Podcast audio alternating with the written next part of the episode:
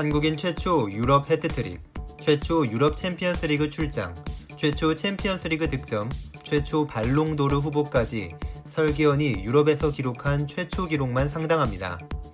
탈 아시아급의 체격과 스피드, 기술을 모두 갖춰 많은 기대를 모았지만 유럽에서의 활약은 다소 팬들의 기대에 미치지 못해 아쉬운 설기현의 이야기입니다.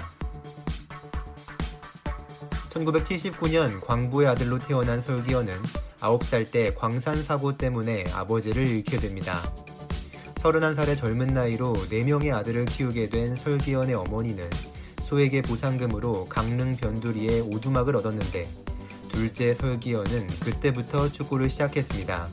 설기현은 가난해서 전지훈련비는커녕 축구 회비를 낼 돈도 빠듯해 고생했는데 주문진 중학교에 다니던 설기현은 어느 날 축구가 너무 힘들어서 축구를 그만두겠다고 선언했습니다.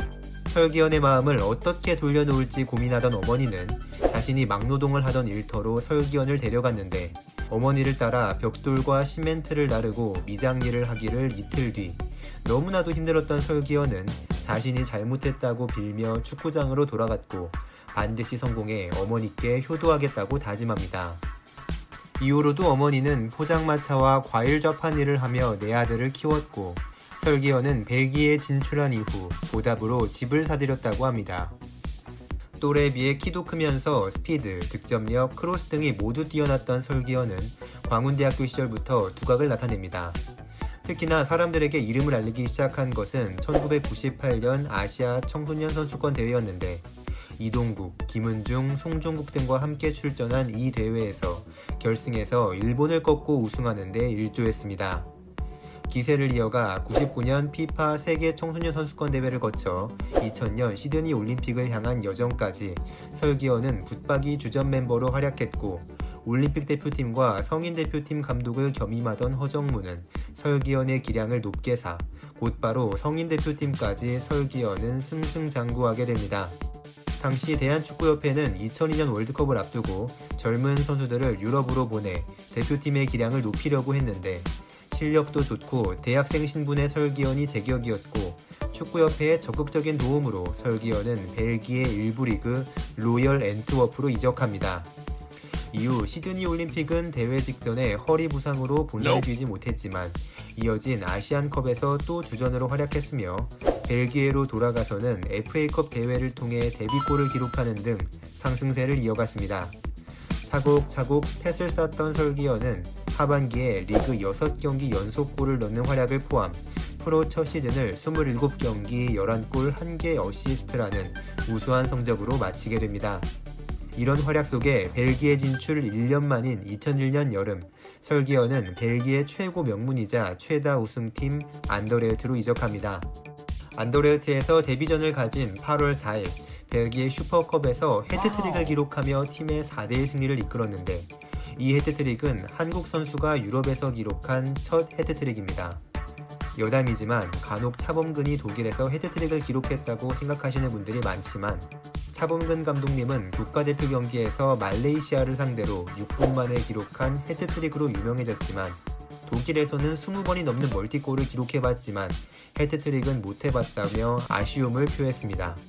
여튼 설기현은 이어진 할렘스타트와의 챔피언스리그 3차 예선 경기에 출전해 또 골을 넣었고 한국인 최초 유럽 챔피언스리그 출전 및 최초 득점자로 이름을 올리게 되었습니다. 이런 활약에 설기현은 금방 국가대표팀 감독 히딩크의 마음을 사로잡았고 히딩크는 기술은 물론 체력과 몸싸움이 뛰어난 설기현 같은 선수가 많아야 한국이 유럽의 강호들과 맞서 싸울 수 있다며 극찬을 아끼지 않았습니다.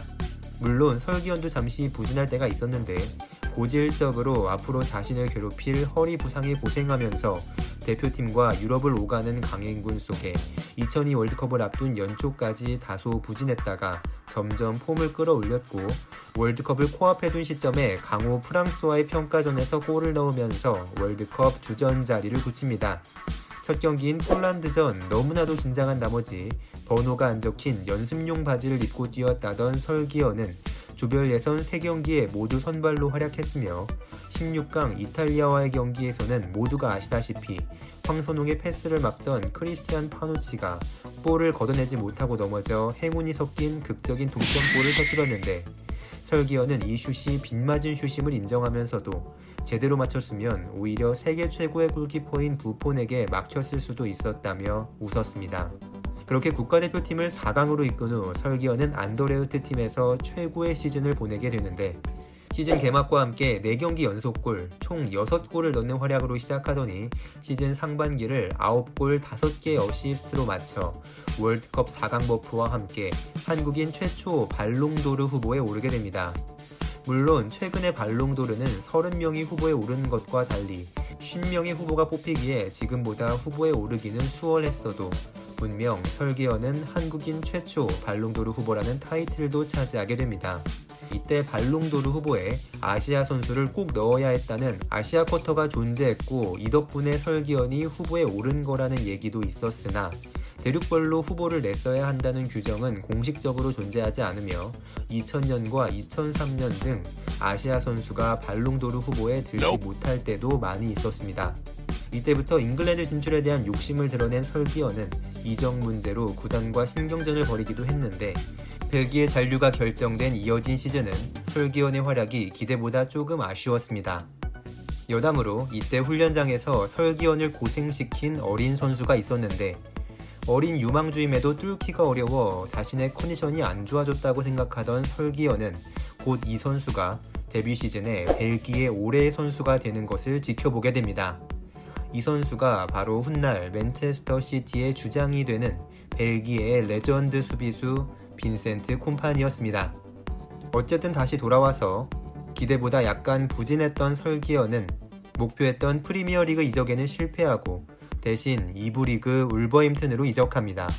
전반기엔 다소 고전했지만 후반기에 좋은 활약으로 연착륙했으며 첫 시즌을 리그 37경기 4골 8개 어시스트로 마친 설기어는 아스날과의 FA컵 경기에서 앙리와 충돌한 후 앙리가 닭 날개짓을 하는 모션을 취해 인종차별 논란도 있었으나 하나의 해프닝으로 끝났고 두 사람은 2006 월드컵 때 유니폼을 교환하기도 했습니다. 승격에는 실패했지만 2006 월드컵이 1년밖에 남지 않은 상황에서 설기호는 일단 팀에 잔류했고 이어진 시즌 FA컵에서 박지성과 격돌하는 등 흥미로운 모습을 보여줬지만 시즌 후반기에 피부병이 심해져 출전 기회를 많이 놓치는 등 부진한 모습을 보였습니다. 이런 상황에서 월드컵을 앞둔 평가전 세네갈과의 경기에서는 희대의 역주행을 선보여 팬들에게 잊지 못할 기억을 선물해 역주행의 대명사가 되기도 했습니다.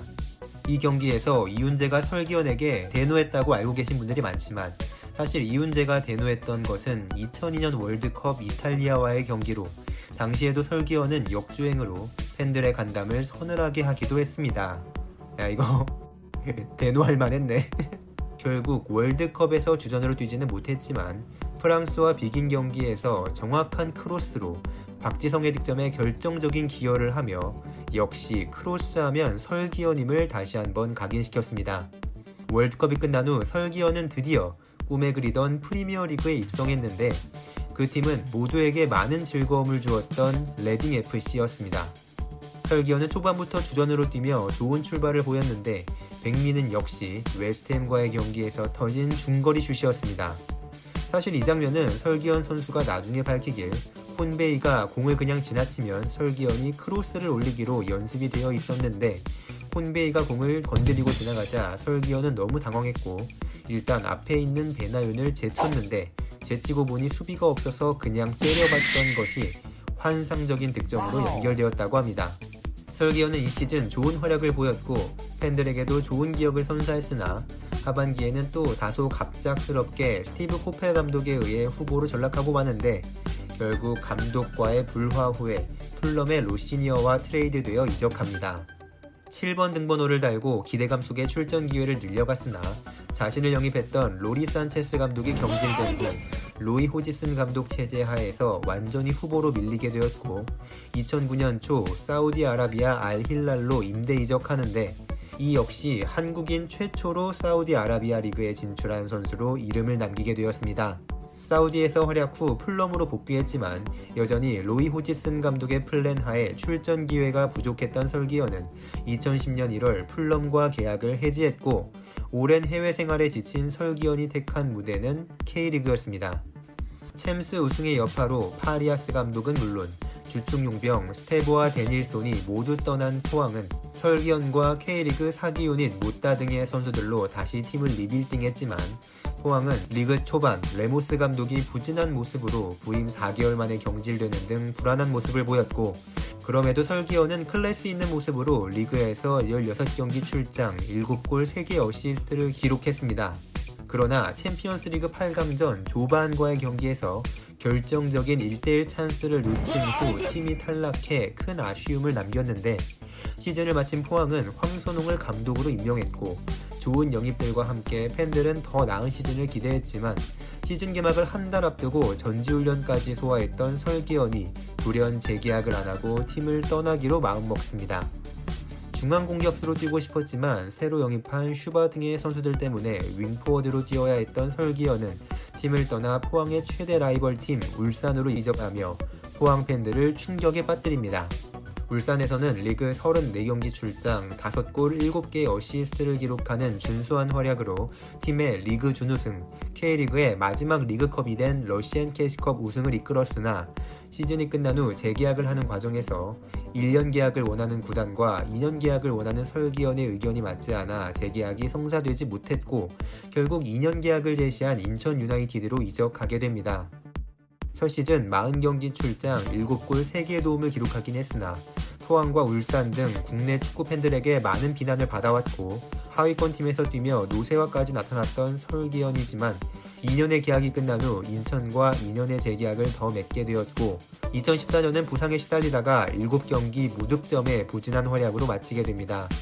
그런데 남은 1년에 모든 것을 쏟기로 하고 시즌을 준비하던 설기현이 리그 개막을 코앞에 둔 3월 초 갑작스럽게 은퇴를 선언하고 성균관 대학교의 감독으로 취임하는데 설교는 늘 은퇴를 하면 코치가 아닌 감독부터 시작하고 싶다고 생각하고 있었는데 마침 대학교 감독이라는 쉽지 않은 기회가 찾아오자 갑자기 은퇴를 선언했고 설기현을 주전으로 기용하려고 계획하던 신인 감독 김도훈은 크게 당황할 수밖에 없었습니다. 결국 인천 팬들도 설기현에게 많은 비난을 쏟아내며 2002 월드컵의 스타는 다소 씁쓸하게 선수 생활을 마무리했습니다. 박지성 선수는 EPL 감독들이 설기현이 조금만 더 꾸준하게 기용했더라면 유럽에서 더 많은 것을 이뤘을 것이라며 아쉬움을 나타냈습니다. 실제로 설기현처럼 신체와 기술을 모두 갖춘 선수가 국내에서 드물었기 때문에 유럽에서 더 많은 활약을 하지 못했던 것이 너무 아쉽게 느껴집니다. 비록 마지막에 은퇴하는 과정은 조금 껄끄러웠지만 앞으로 감독으로 더 좋은 모습들 보여주어서 한국 축구에 더 많은 이바지 해주셨으면 좋겠습니다. 지금까지 충나이시였습니다. 앞으로 올라올 더 많은 선수들의 재밌는 얘기들 놓치지 않기 위해 구독과 좋아요 버튼 그리고 알람 설정까지 꼭 부탁드리겠습니다. 감사합니다.